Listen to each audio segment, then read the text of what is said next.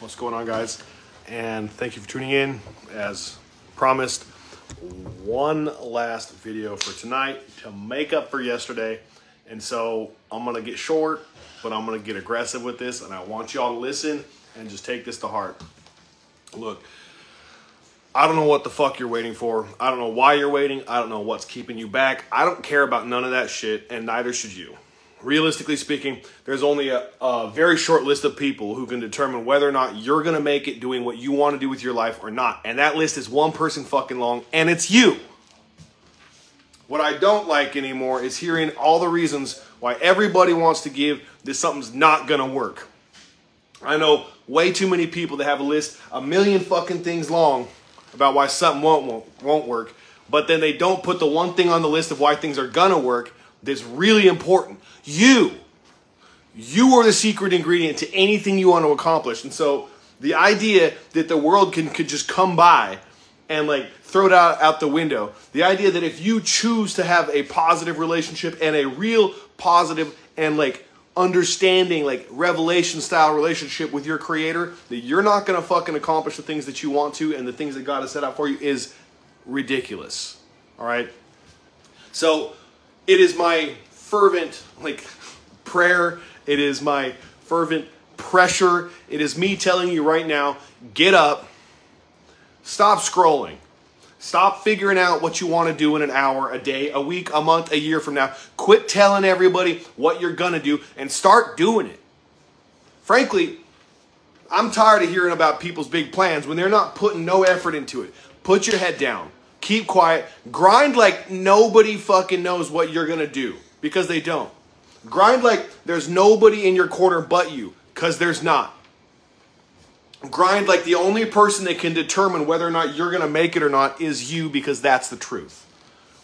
And then when you start to, to get results, you're to keep grinding. You're to keep going. And every time you th- hit a plateau that you think, damn, this is as high as I think I'm ever to make it, you know what? You're to keep looking and eventually you're to find another mountain to climb. Period. What I don't want to hear anymore is excuses on why shit's not to work. I don't want to hear people saying, oh, well, these are my circumstances, so you just don't understand. Yes, I fucking do. That's an excuse, and that's what I understand. And they, they're terrible. They're, they're losers give excuses. Losers have a reason of why things aren't to work. Period. If you're spending all your time and creativity figuring out ways things aren't going to work, well, guess what? You're working against yourself. You're multiplying your failures by magnifying them, looking at them under a microscope, pretending like that's the reason why you can't do the next thing. Look, it's only failure when you choose to give up. It's only failure when you look at it and you're like, well, it's never going to work, and you throw down the fucking towel and you quit. That's what that is. That's quitting, all right? Losers quit.